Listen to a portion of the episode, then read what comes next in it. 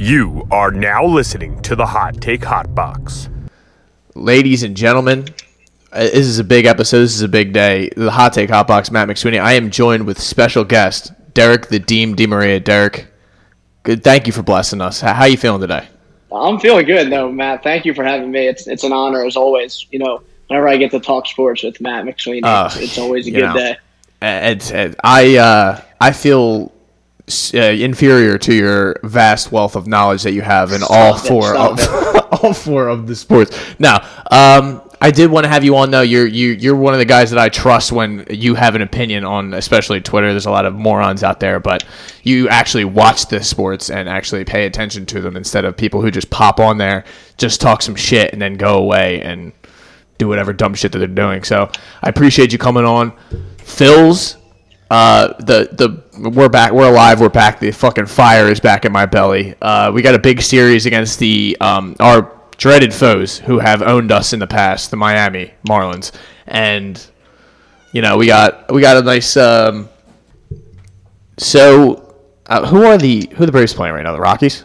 Is that Braves right? got the Rockies this weekend. I mean, they just stole one last night. I Had yeah. no business winning that game, and you know, Troy Blackman has a grand slam, fired up. Looks like we're gonna you know pick up another half game, and then Braves come back and win it. Duvall hits a, a home run to give them the lead. It's just like again, just an incredible move made by the Braves. The guy who everyone forgot was even in the league. He's got 30 home runs. They just picked him up at the deadline for nothing, and he's just he's killing it for them. Yeah, and they, I thought Jorge Soler was out of the league too, and that that guy is still killing it down there for them. You know, I have a Braves fan who's uh, the most one of the most obnoxious people ever, and uh, he's also a Cowboys fan too. He and Dave, you know who you are out there if you listen. Uh, but he he's like they they're the luckiest team of all time. They're every like we've made all these same pickups before in the past. The Phillies have, but like they are all working out for them, and for us, it's like you know we pick up the uh, Corey Dickersons of the world, and then the guy strains his oblique, or we we pick up a Jose Batista, and he's just fucking shot out. So you know, Oh yeah, no. I mean, if we picked up Jorge Soler, he would hit 110, punch out a bunch, not do anything productive for us. and Absolutely. he'd be back on the bench in no time. But I mean, you got to give them credit. They they went out, they revamped their outfit. I mean, they lost arguably the best player in Major League Baseball, and they just all they do is keep winning games. Yeah, and we literally have to fight for our lives every time. Every time we head out there for wins, losses, whatever's going on, we just we're battling every day, and we have a bunch of bums out there. But somehow we're still. Uh, I shouldn't be disrespectful. We don't have a bunch of bums, but when you're starting guys like Torreyes and Bonifacio on a daily basis, you, you shouldn't be winning the games that we're winning. But we're playing bad teams, and No, uh, absolutely not. And yeah, like you said, they're they're not playing good teams. Um, the the Diamondback series in Arizona was just absolutely pathetic. Horrific. Um, I mean, if you just think if you get a couple of those games back, you might be in first place right now. But you know they're doing what they have to do, and you know this is the time of the year where there's teams that go for it and teams that don't. And the Phillies are lucky that they get to play a lot of teams that aren't interested in winning games, and, and they have to kind of just take advantage of that and, and come out and take care of business. Uh, yeah, and you know they kind of uh, it hurts because they did sit on their hands at the deadline for the most part. Other than, I mean, they get they get Gibson, which is a, a huge move looking back now, and you would make that move ten times out of ten. Everyone was like, "Why would you? Why are we going to give up on Spencer Howard?" Well, because you- Yeah, I mean, I'll be the first one to admit, like, I didn't care about giving up on Spencer Howard. Getting Gibson and, and um, Kennedy did not move the needle for me. I, I tweeted Oh, I agree. literally as soon as they got him and said, I literally said, these guys stink. This means nothing.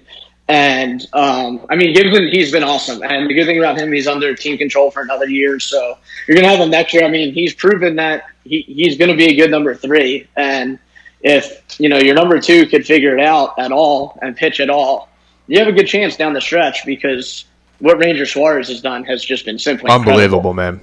I, and I shit on that move too when they moved. I was like, "Why would you ruin a good thing? Like he's killing it in the pen. It's like one of the only dependable arms you have coming out of the bullpen at the time.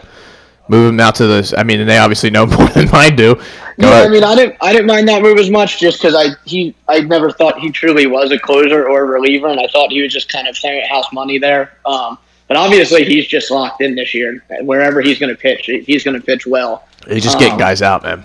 And yeah, I mean, they, they, it's Wheel, it's Suarez, Gibson, and, and Wheeler this weekend. And I told someone yesterday, like, I mean, there's no reason you should not go there with those three pitchers and win three games. You just have to. Uh, yeah, and uh, when the Diamondback series just happened, that's why I said like you know we'd love to sweep them, but I'll take a three a three out of four, which we wound up actually getting after a yeah, horrible. I mean, it's still Major League Baseball. You play a team four times Yeah. in a row. There's a chance they're going to get you. You have to take care of business, especially at home, and, and win three, at least three or four, and they did. Um, and I mean, the commonplace in that series again, we saw another loss from Matt Moore. It, I just don't know how you can continue to pitch him down the stretch. He's just he's not a pitchable major league pitcher in a playoff race. No, and you, who's almost moving in that territory is fucking Nola, dude. Uh, It's like Yeah, I, I I know he's not that bad, but I, you know what I mean. Like it's like he's literally killing us. When in, in the years no, I past, mean- you've been able to depend on him. Now it's like He's he's been bad. Every, he struggles almost every time out, and you just got to hope that he gets in the groove at some point. Um, I was actually just talking yesterday with, with a buddy. I said, with the call ups in September now, it's 28 guys, and you don't get a full 40 man roster. But basically, you're going to add more bullpen arms. I, I think every fifth day, you almost have to just use an opener and kind of Yeah. bullpen game it and be creative with it. And I think that gives you a better chance of winning than- going with more at this point because I mean, he's just not a major league pitcher. He goes out. It's one thing if you go out and you get hit around, you struggle, but he just doesn't throw strikes. Like the other day, he's in the Non-competitive. Second, second inning, and he's thrown 33 pitches, uh, 11 strikes, and 22 balls. Like that's a bad high school pitcher. like, like I, I, if you throw strikes and guys hit you, I have no problem with it, but you just can't come out and just put guy after guy, especially against bad teams that like.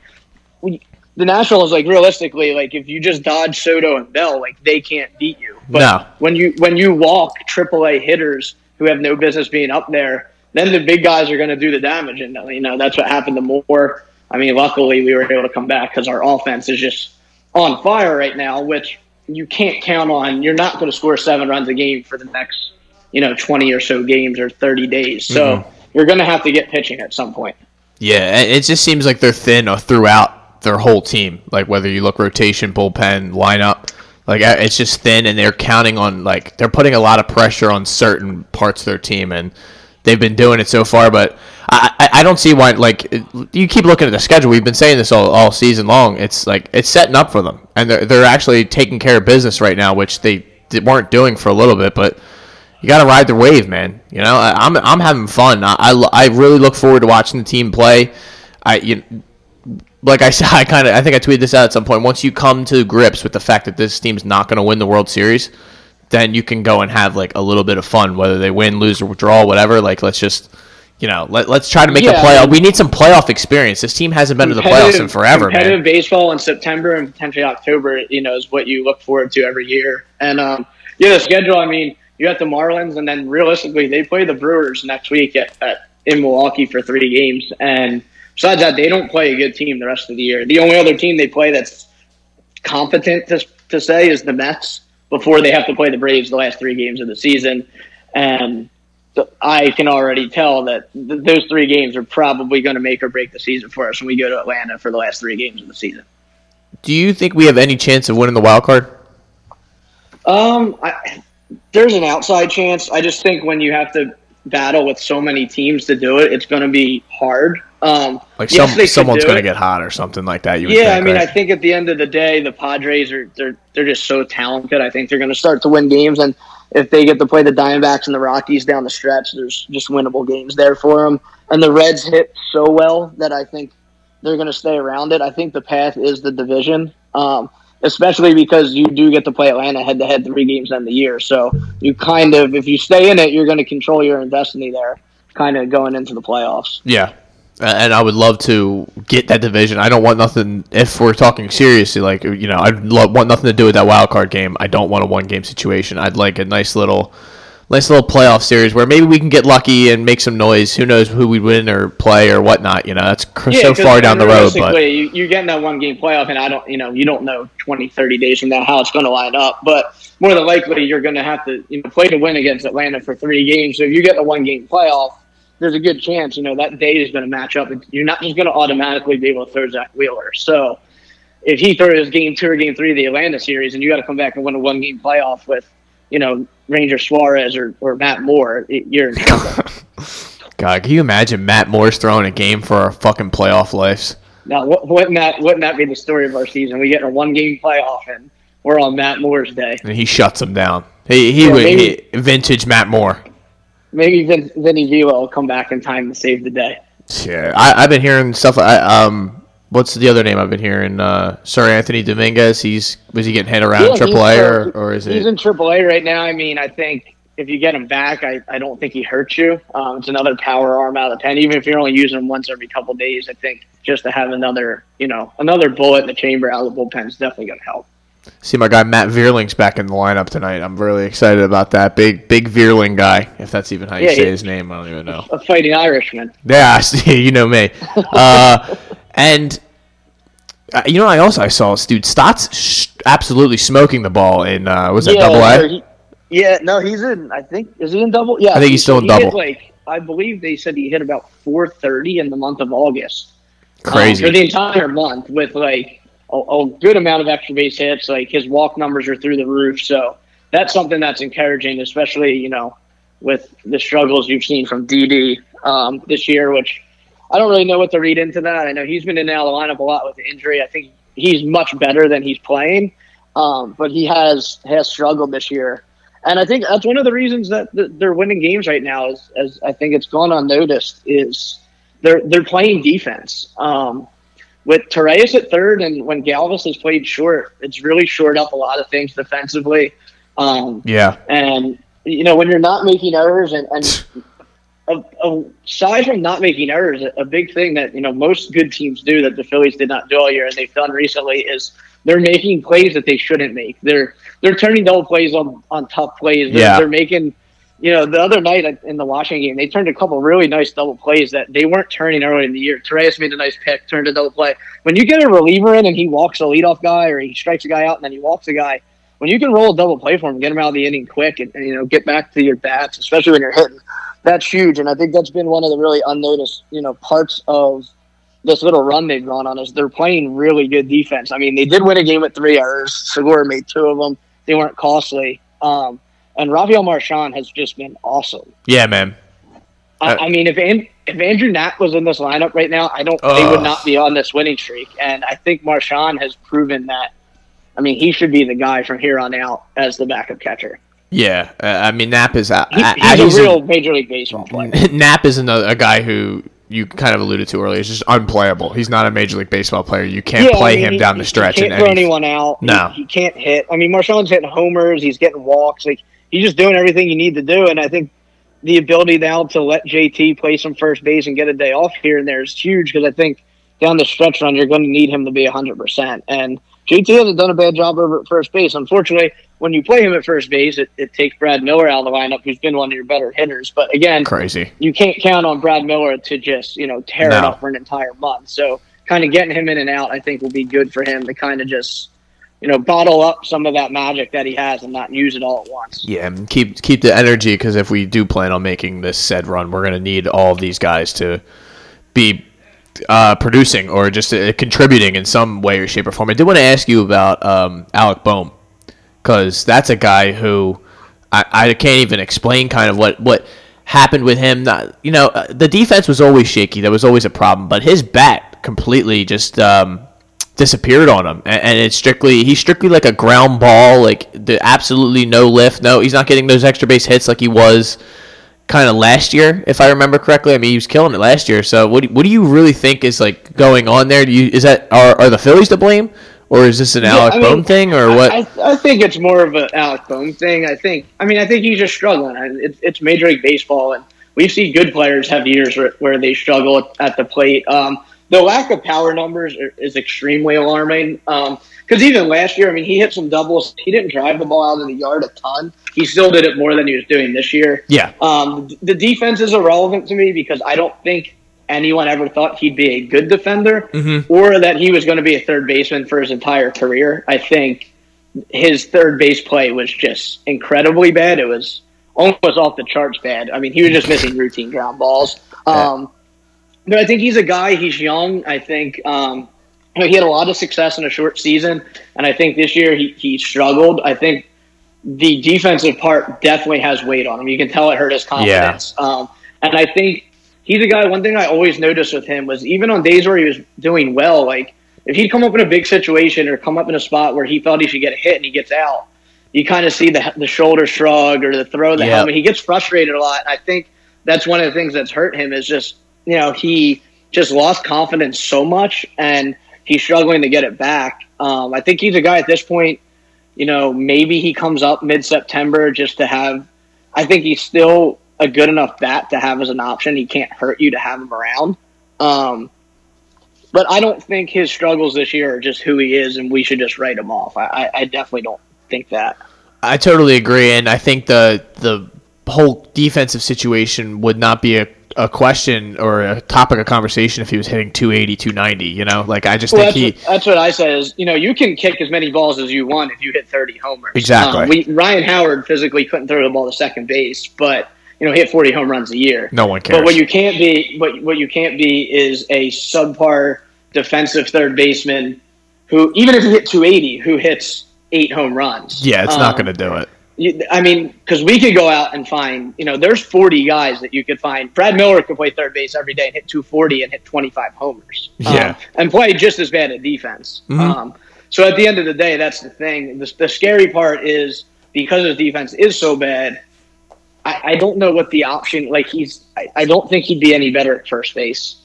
And again, you have Rhys Hoskins there, who was really, besides Harper, your, I mean, even more than Harper for most of the year, is your most productive power Yes. hitter. He's on pace to hit probably somewhere between 35 and 40 homers and driving 100 runs. And his, as much as people don't want to admit it, his first base play has gotten better. It's Absolutely. good, but it's gotten better. Um, so I think unless you plan on moving on from Rhys Hoskins, first base isn't an option for Alec Bohm, and I don't think he'd be good there anyway. And he, he's not a plug and play DH, even if you get the DH in the National League, because he just doesn't hit for enough power to be your DH. I mean, I'd rather just go out and get a guy like Nelson Cruz or, you know, a guy who's just going to hit. I mean, Nelson Cruz hits 300, so he's a little bit of a different story. But if you're going to give me a DH spot, I, I want an Adam Dunn type guy. I don't care if he hits 230. Just go hit me 40 homers. Yeah, Um, and if Bohm's just going to be a single slap hitting six five guy, I mean, you just can't have that. He's not gonna DH do it. and he's not going to be able to play the outfield. So he's going to have to just, you know, work to become a better defender at third base, and hopefully just hits enough that they find a spot where his bat, you know, gets him in the lineup. his style of play, like though, just the way he looks and demeanor and stuff, kind of reminds me of like Jayson Werth. But like he has like none of the athleticism to like play the outfield the way Jayson Werth did, and just like I don't know, It's just maybe it's more of a look, sort of that that I get the same kind of player thing, but they're not. They don't play the same at all. So it's like Yeah, he's he's he's a long rangy guy, which is, is hard to play third base like that in the major leagues. You don't see many really big, lanky Tallish third guys, basemen. I mean, no. The ones that are are you know they're the Nolan Arenados and the Manny Machados. They're just so off the charts good that it, you know they could play anywhere on fucking the field. Yeah, Um, but yeah, so, so an interesting one because you know is he a guy that has value somewhere else, and you know you move him in the offseason to to try to acquire another pitcher or another player. That's something that I would be interested to see if they if they do that as well because I wouldn't just quit on him. But you know if he brings you back something valuable, a second or third starter in a deal, I mean I wouldn't be opposed to that at all either. Just because I don't see the path for him in Philadelphia in the immediate future where he goes. It's like, does he come back and play a really bad third base and then we just have to play someone else there again? And he's not good enough to bump out, you know, the guys that are playing the positions that you would move him to. yeah. Uh, and yeah, unless you're going to do something with Hoskins and move him, or which you're not going to do more than likely, or you you, you just have one of those two would have to go. In Yeah, like if you move Rhys Hoskins because you want to play at first base, like you just got worse. Exactly. Exactly. Um, It- it- that doesn't make it, it doesn't make you better. So you're right. Like the only thing that would make you better is maybe getting something for him. While you know, like not to say he's Spencer Howard, but like before his value would decrease to a level of that where you can't really, you know, like b- he still is a, a a player that has a lot of potential and can. You know he can be a great player in the league, so it's like you can you can sell that to other people and say I want this, I want Yeah, that, or for whatnot. sure. And, and the DH spot, if, if that comes, is going to be an issue too, because more than likely, even if they get the DH, that's going to be a spot that they use to rest JT Realmuto, keep him in the lineup. You know, rest Harper, let him get four at bats, but keep him in the lineup. Rest Yep. Hoskins. Like, it's not just going to be, you know, you're straight up, I'm the DH and I play here every day. It's going to be more of like a matchup based area, and then the spot, you know, once or twice a week to get I mean, that's a way to get JT Realmuto 150 games in the lineup, where now you only have to catch him 110, and he's fresher late in the year. Yep. And you can avoid those, you know, little dinged up injuries that he has to accumulate over the season by having to catch however many it was 140 130 games a year you know? So. Right and that's the thing it's like yeah you don't want to catch Realmuto every day and even if the backup catcher is good like Marchan's playing well but it's like yeah it's great to get Realmuto off but when he's but probably you, your third or fourth best hitter you need him in the lineup exactly. yeah. Um I feel like we've. I did want to talk a little bit just about like what the minor league system. It seems like they've like revamped a lot of the um, the scouting department and whatnot. Dave Dombrowski's kind of starting to put his mark on what's going on here. Do you think we have any guys other than Stott, like we named, that can really come up and make a difference in the next like year or so? I mean, um, I keep hearing I like Jhailyn Ortiz because he hits bombs, but you know, other yeah, than I mean, you hear a couple names here and there, but the, the, the system is definitely pretty barren. I mean, I yeah. think Stott is a guy that, you know, next year probably competes in spring training. If they decide they want to go with him, they go with him.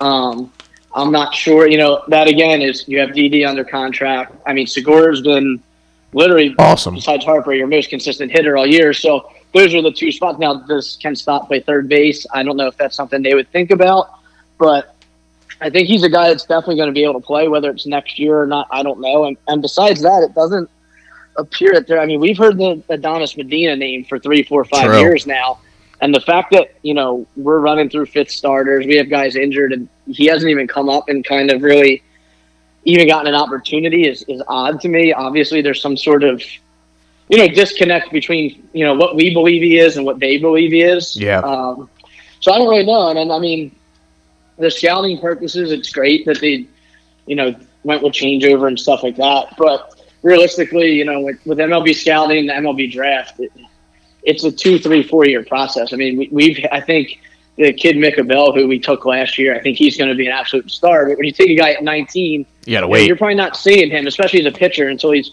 22, 23 years old. So the scouting turnover is nice, but you're not going to reap those benefits for, until, you know, three, four years down the road, and, and that, that that's not something that I can really think about right now. When nope.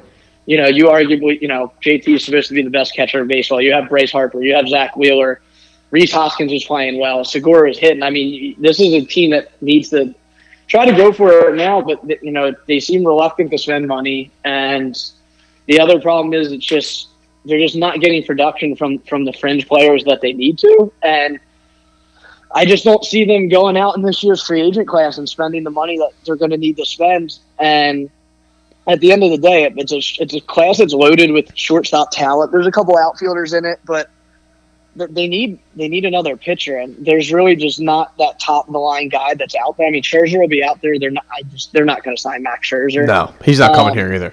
So, I mean, the, the, teams that win consistently, and we saw it all, you know, especially in the you know 09, 10, 11 years, is if you're starting pitching that goes out, gives up one, two, three runs every night, you're going to have a chance to win. Because if you if you can go out and you only have to score three, four, or five runs to win a game, you have a good chance of winning consistently. And that's why this team doesn't win consistently is because they get such inconsistent starting pitching. You can't expect you're only going to have these runs where you score five, six, seven, eight runs a night, so many nights in a row.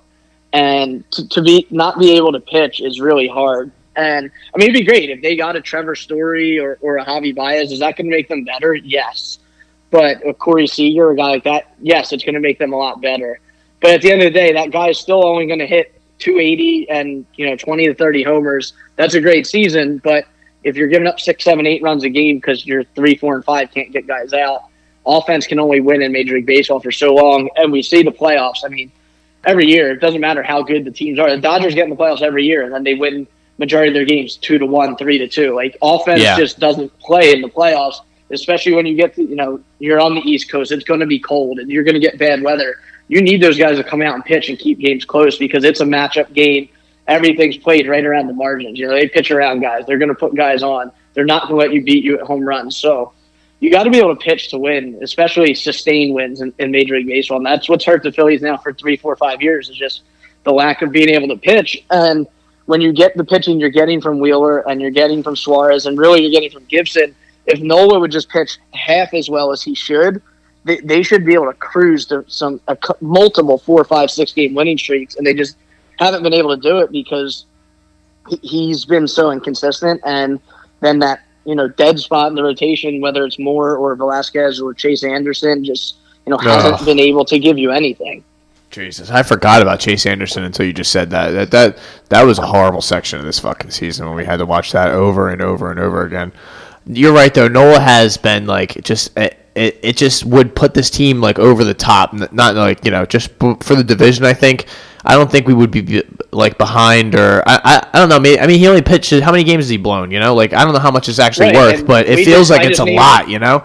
It feels Yeah, like it, we just all need those it. names and, and, and didn't even name Zach Eflin, who we've now been out for two man. months. Yeah. And who was a guy who you know he's a good number three, number four pitcher. I mean, if you could roll out there Wheeler, Nola, Eflin, Gibson, I mean, those guys are going to give you a chance to win games. And then Suarez is your five. I mean, you're going to take that. Um, Um, yeah.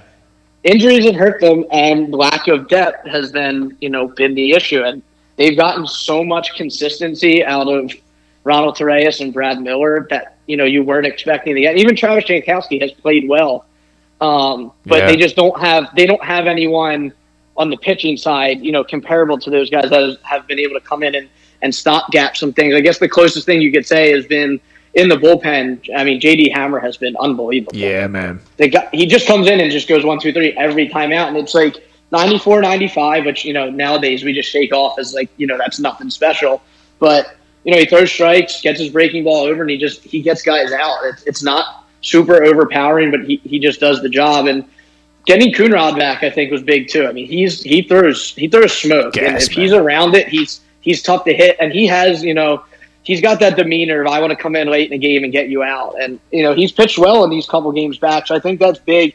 They're really going to need this bullpen that, to just solidify things. And Kennedy has he looked super sharp? No, but for he's gotten the job done. Done the So, job, man. Yeah. I, I can't argue. I mean, he's he's been prone to giving up some homers, but I think he's converted seven straight saves. He's it's not always pretty, but I'll take him coming in, going after hitters and trying to get them out. Than you know watching Alvarado come in and throw forty three pitches per appearance. Yeah, not nothing even close to the strike zone. Dirt balls, Yeah, throwing it into the backstop. One thing you can't like- do as a back end reliever is walk guys, and he just puts weight. I mean, there that was a huge red flag. I mean, the guy he, he's had some big appearances, but you know, whenever I find a relief pitcher from the, the Rays because they didn't want him, that that's always Yeah. a question mark to me because what they can do with with relief pitchers, especially, and just you know under the radar guys in general. So like when they give up on a guy, there's probably a reason. Um, but I mean, he hasn't been horrible. He hasn't been great. You know, you just need him to have a couple good appearances down the stretch and,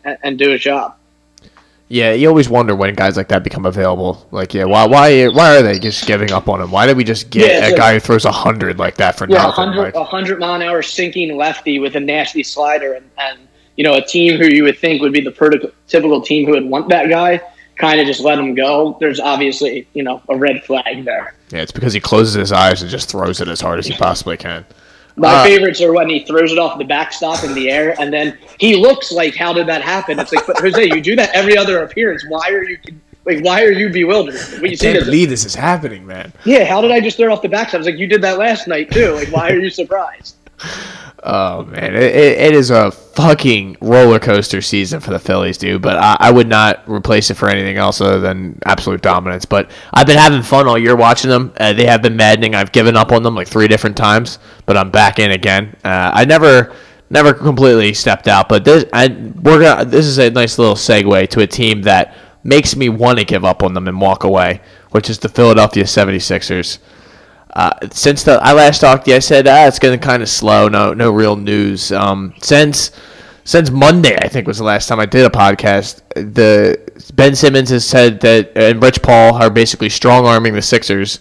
In in my opinion, in response to uh, Rich Paul looking like a fucking scumbag for not telling Nerlens Noel about what contract offers he was getting and whatnot. So now he's going to flex his muscle against us and say, "All right, Ben Simmons isn't coming to camp, and we want you to pay him."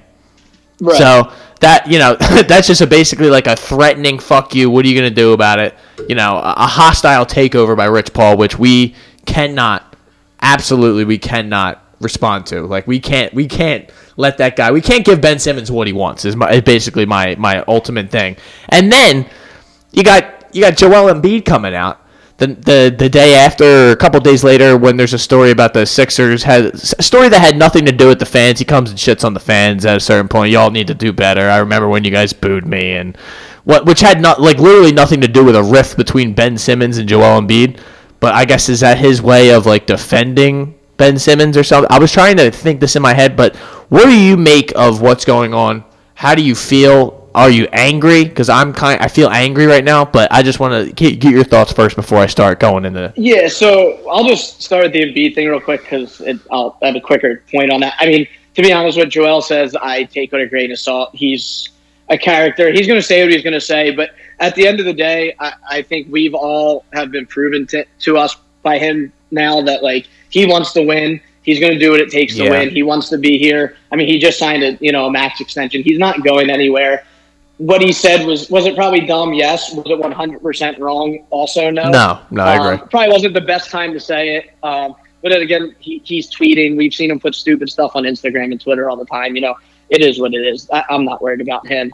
Um, from the Simmons perspective and the Sixers perspective, I think, you know, me and you have always talked about the Sixers, huge Sixers fans. And, you know, I said to someone, you know, a couple days after they got beat by Atlanta, someone said, you know, do you think they trade Simmons? What can they do to, to, to make it better, you know, have a chance to win? And I just said, dude, to be honest, like, I don't care. Like, Yeah, they're never they're never going to win and they're like what you know that's uh, surprising coming from you because you know you've kind of been pro Sixers pro process pro everything the whole time and I was just like dude after they lost to Atlanta the way they lost like seeing the other teams in the league I just don't I don't know it just doesn't appear to me that like how many different lineups and groups and scenarios and coaches and rotations and ideas and schemes are we going to roll through and just continue to lose? Like we we did the Embiid and Saric and Covington, then we tried Jimmy Butler, then we tried Al Horford, now we tried Harris and Green and Curry, and then we did Doc Rivers, and like we still just lose in the second round. So Yep. like.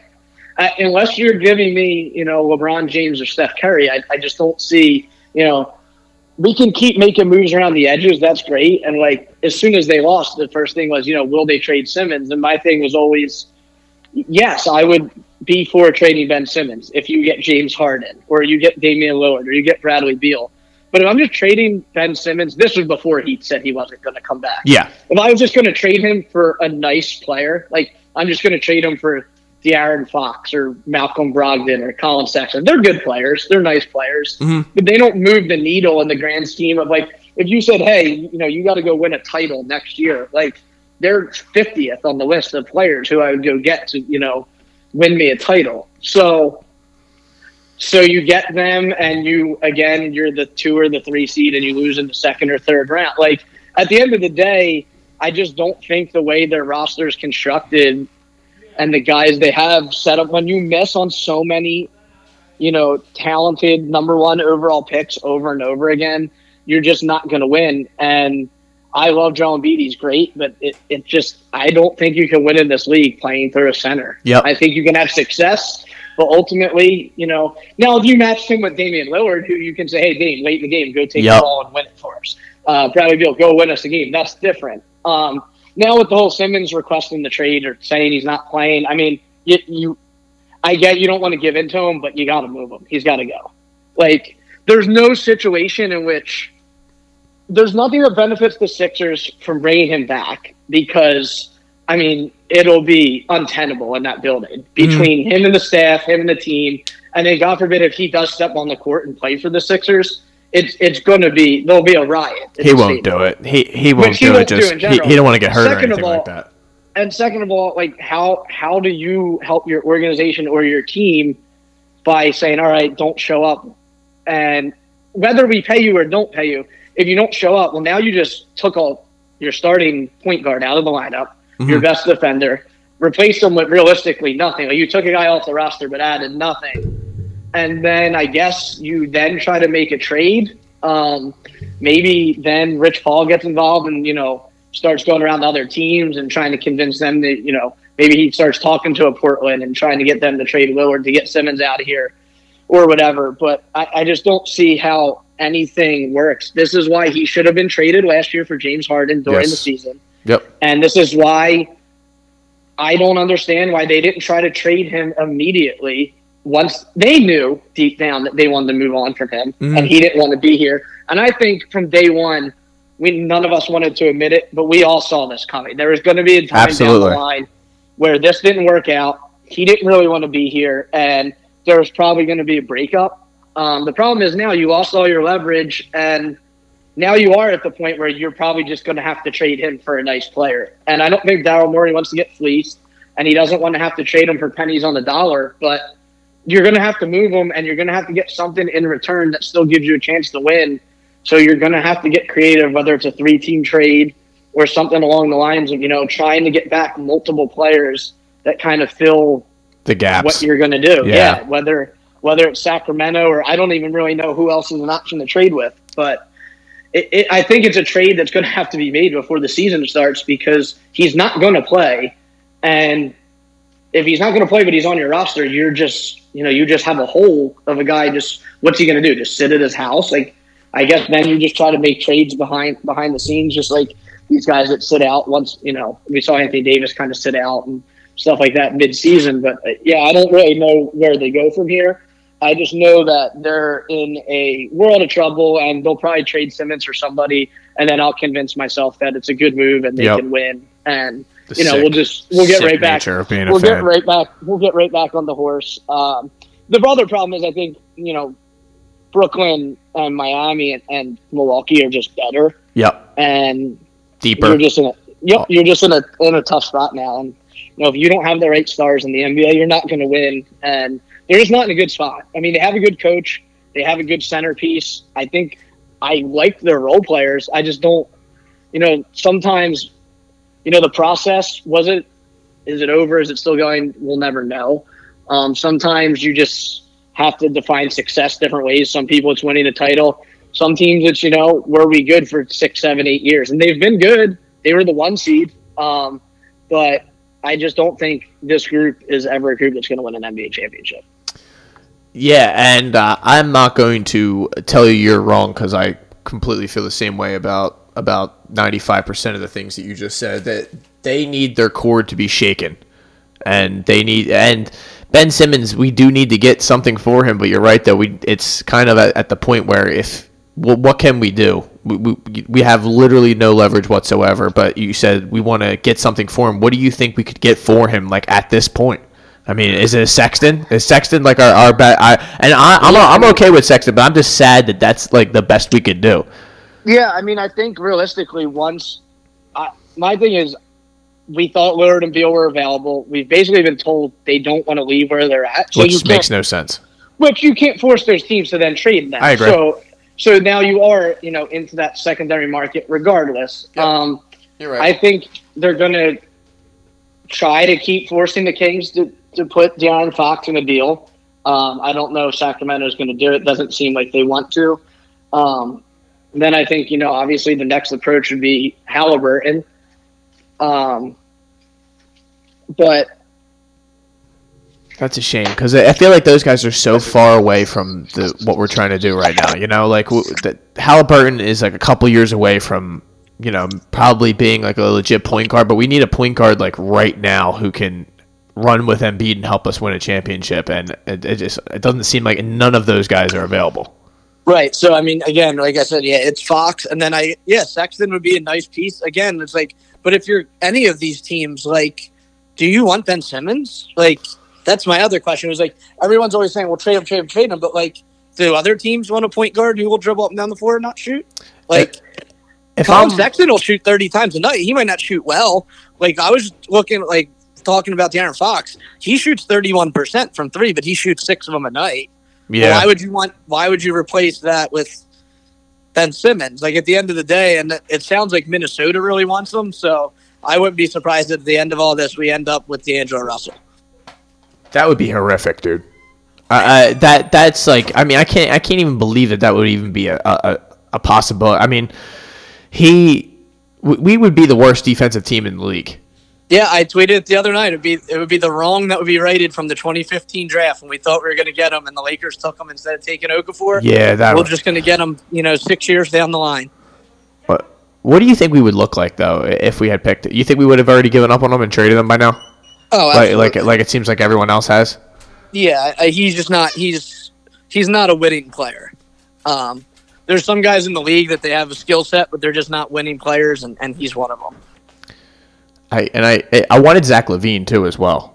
That was another name. I know that's not like a thing anymore because they've. It seems like they've kind of built a team like that they're trying to win right now. Which I don't know if that's the greatest idea, but hey, you know, to each his own.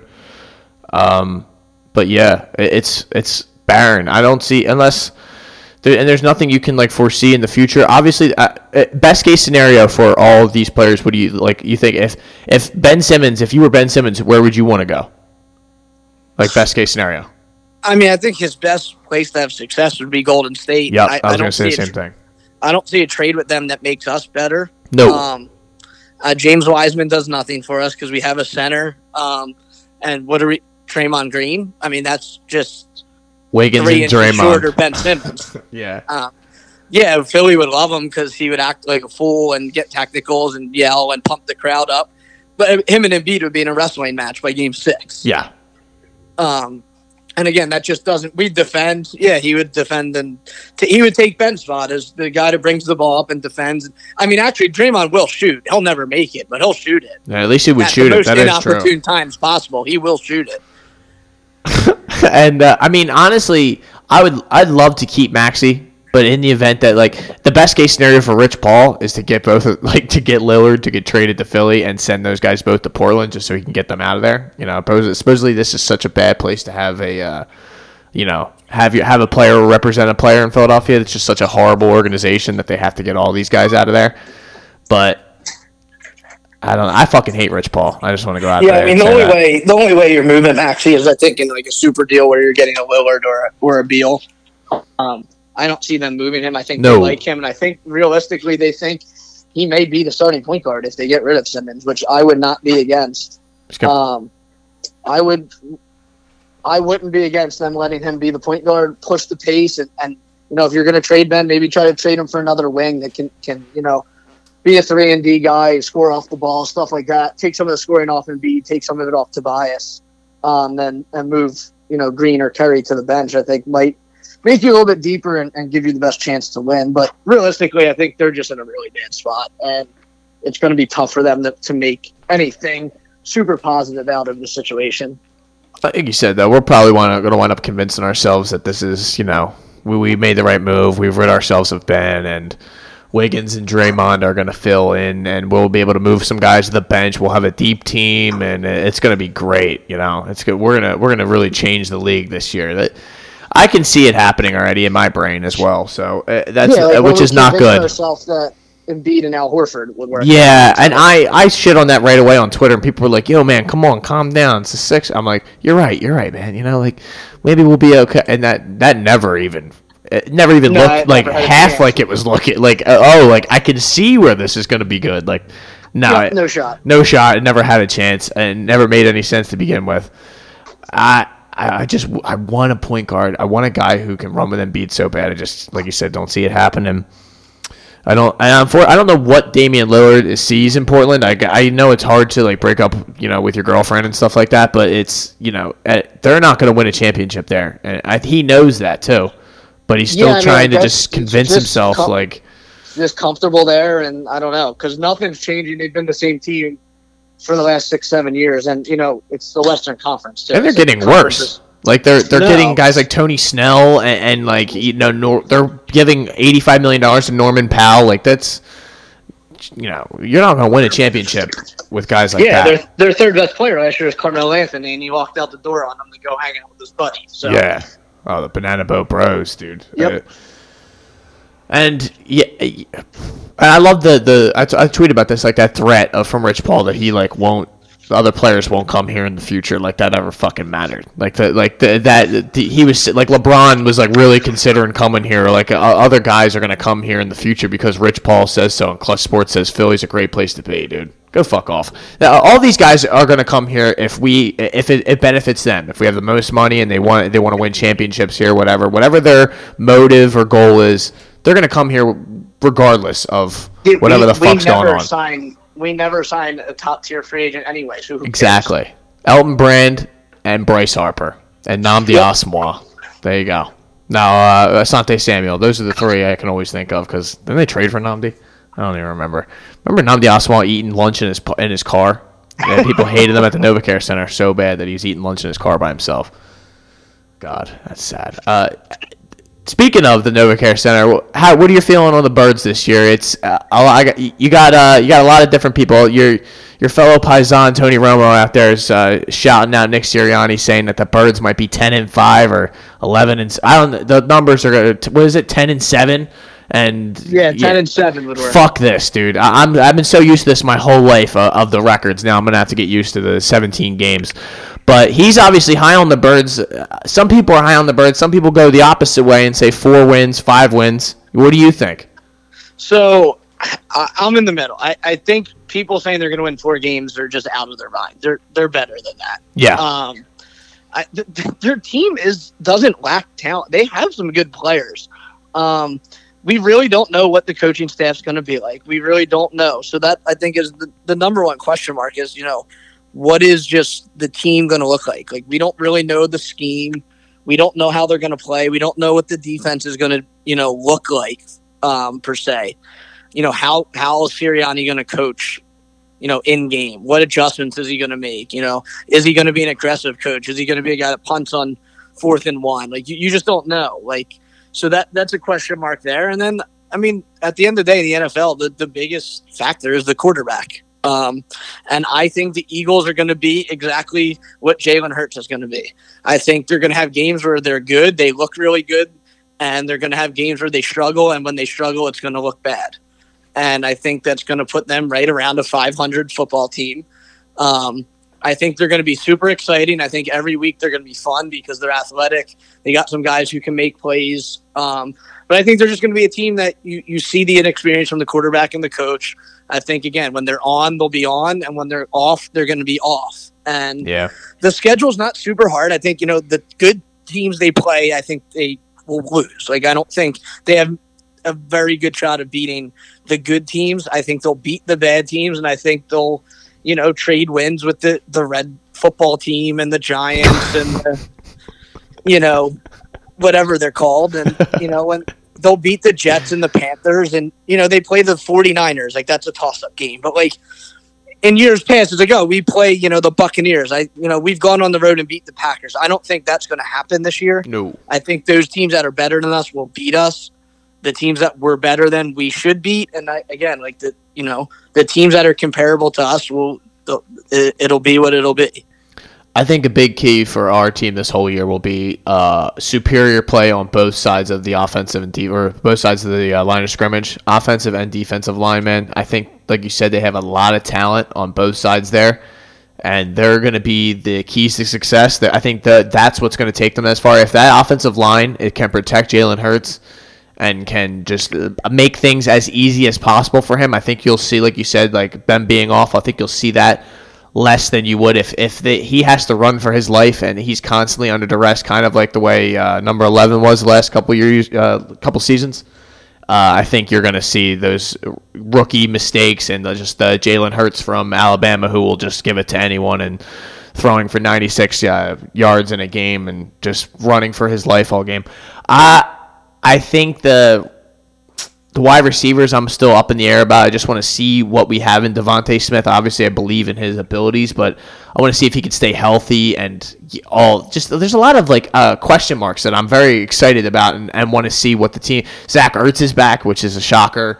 Um, the secondary actually has some competent NFL players in it, or at least you know we added one. We still, you know, a little questionable in the back end, but linebackers still horrific it's you know we got we have some good things to look forward to though so uh, yeah um i mean one of the things you mentioned that i i personally have a stronger opinion on is i, I and i think is going to be one of their big downfalls i think it's going to hurt them a lot is the wide receivers i think the wide receiving court is yeah bad yep. i don't think it's good at all um, I think we're just selling ourselves on guys just to sell ourselves on them. Mm-hmm. I think DeVonta Smith's going to be able to play. The problem is when you're the only guy, you're going to get taken out of the game. You can't expect a rookie to go out single handedly win your games, beat double coverages, and I, I don't I don't believe in Jalen Reagor. I don't believe I like Greg Ward. He's a nice player, but he's not a guy that I'm I can count on.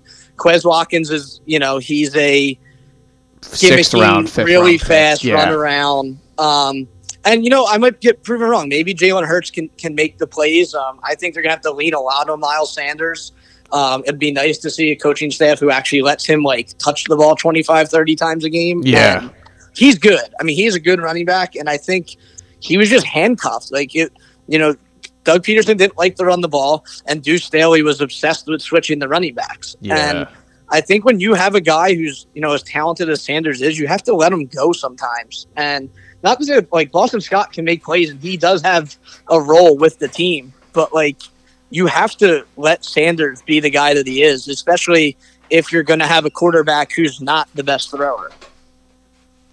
and that's the that's the like the key to having a, a quarterback who's not the best thrower. You know, like you need something to take the fucking pressure off him, and he. You know, we, we he's not going to be Aaron Rod like you said. He's not going to be Aaron Rodgers sitting in the pocket for forty five times a game, just killing people and dissecting them. We're not we're not Right. there, you know. So it's we're going to have to win games a certain way. We're not going to be a lot. You know, we're going to have to beat them close, beat them close, beat them close, and then maybe hit them over the top with a, a Quez Watkins bomb or something like. Maybe that'll Right. be his thing, or you know, maybe JJ Arcega-Whiteside can stretch the field for the birds a little bit. But like you said, though, yeah, that that get our hopes up. the wide receiver uh, position in the core, I, I, that's the one thing that I was talking about. I was talking about the preview last week, just like where I'm like, I don't see the hype that I've seen from a lot of the reporters and stuff like that. They're really like, oh, this team, th- these guys have looked like promising and whatnot. I think that's just like watching practice and getting hyped about it. Yeah, and we'll see. We could we could be proven wrong, but at the end of the day, I think I personally think that's our weakest spot on the field. I think it's even worse than the linebackers. Um, and you know, we'll see. Hurts is so athletic, and he's such a gamer that I think he's going to make plays. yeah, And we really, we really don't know. Like we saw him last year behind a bad team, you know, forced in, didn't really have a training camp. So we'll, we'll see. I mean, he could be a lot better than than we expect. I don't think he's going to be bad. Um, I think at worst he'll be very average, um, but I think he's going to, you know, give you a chance. And you know, it, it's really just a big question mark. Yeah, real a huge question mark, and uh, not necessarily a bad one either. Same thing with the coach as well. We're just gonna see, there a lot of question marks all over the board. We're gonna see a lot of it. First Yeah, week, and like that goes back to my prediction. Is like there's just way too much unknowns for me to really have a strong feeling one way or another. yeah, yeah, it's yeah, I completely agree. And what do you think about the Atlanta game? I feel like that's a great game to start with. Yeah, I mean, I think it's a favorable schedule early. I, I, think Atlanta, besides Houston, might be the second worst team in the league. Yeah, Um, they have some talent, but like they're they're not very good. Their defense is bad. Matt Ryan's old. They have two playmakers. Um, well, I mean, they have Ridley, and we'll, we'll see what. Um, what Pitts looks like. Yeah. I mean, Pitt, Pitts is going to be good, you think, but you just don't know. You can't just you know guarantee what what he is before he plays. And then you know you play San Fran, who's going to be a good team, but they don't have again they don't have anything that just jumps off the off paper at you. Like they're a beatable team, especially at home.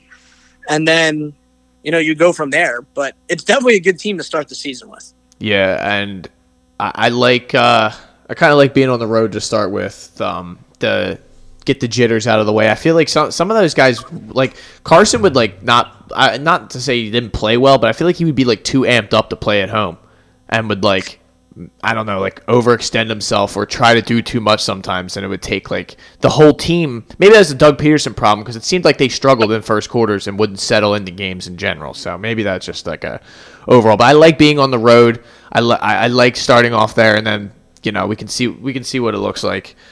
And they honestly, main thing is I don't feel like hearing boos or just people, you know, some dumb shit happening early in the season where if they don't look good in that first, I mean, it's going to happen anyway, but we're down 10-3 at the half. We're getting booed going into the yeah, locker room. calling Like for that- Flacco that- and shit, like you know, Yeah, like that. That's the part of you know Philly fans we need to be better. That I agree with. Yeah. like it's stuff like that. I agree, but the, I feel like the the thing that most bothered me. We're gonna go back here a little bit just about the Embiid thing. It was that him going back and finding that uh like that Mike Mad, Mad Mike call, who's an absolute moron. Anyone who ever listens to WIP knows that guy just calls and trolls all day long. but just to give the guys like that like a voice and like to retweet that to all the people who ever follow him who probably aren't from Philadelphia who now like look at that and think, wow, they're they're in Philly shitting on Embiid all the time. Like they're Right. calling, which is not. It, it could not be farther from the truth. That guy has gotten a pass in a million situations where other athletes have not gotten a pass just because of the way he plays on the floor and his you know cool, happy, funny demeanor. But you know, Oh yeah, for sure.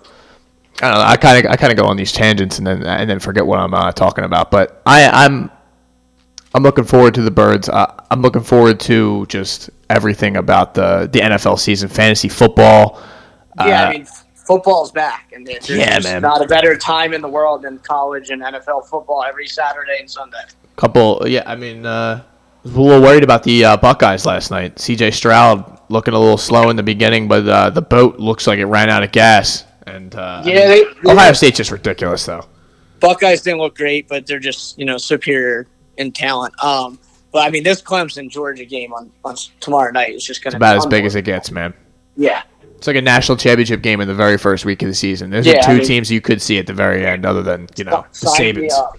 the fighting Sabans. Is there anything that you wanted to get off your chest before we before we head out here for the weekend? Is the do you have any? You watch the Jake Paul fight? How'd you how'd you feel about that? I watched it. Um, I, I thought it. I mean, it, it is what it is. You got to know what you're you're signing Yeah. up for. Um, I, I actually thought you know it was a better fight than I expected it to be. Um, It actually was entertaining for it good wasn't portions. a, it wasn't a terrible fight. It wasn't a good fight. It's it's amateur boxing basically. Um, I really could care less who won. Um, do I like Jake Paul? No.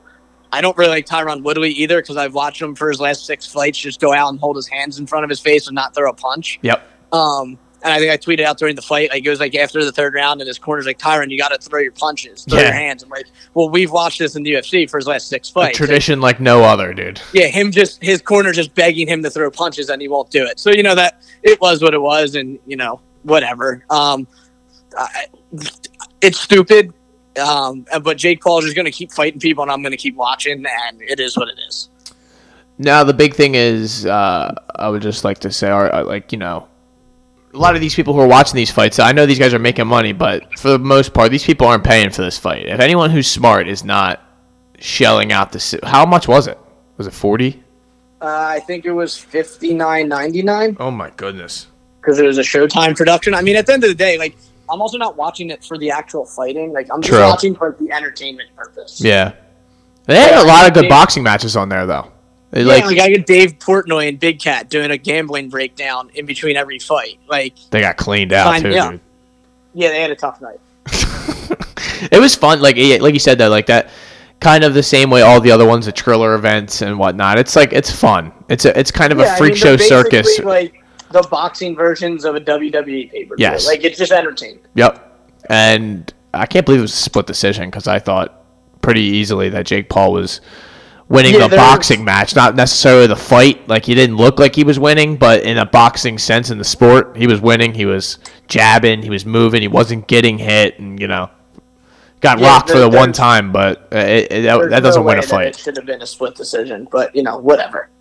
Yeah. Again, I don't care enough. Again, yep. I can't even believe that there was a decision. They're over there showing his mom like he just won the heavyweight title and stuff. It, it, it, was, it was fun. It, it, was a little ridiculous, but I had fun, you know. Uh, and did you watch UFC?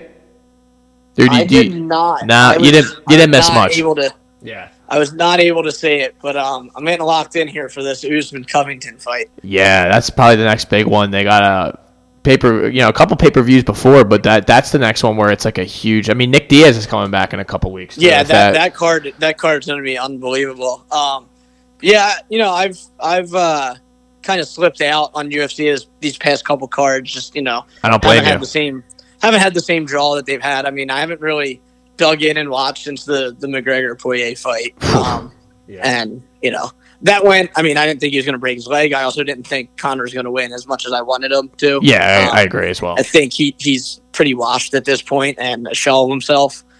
Um, I think but, he lives you in a little bit of delusion, which is a a a bad thing to be when you're a professional and, you know, he just you know the guys he has to fight now just stylistically don't really match up with you know what he wants to do and it's like all right conor you want to try to talk them into just throwing hands with you in the middle of the, the octagon but like they just want to win so they're not going to do that No.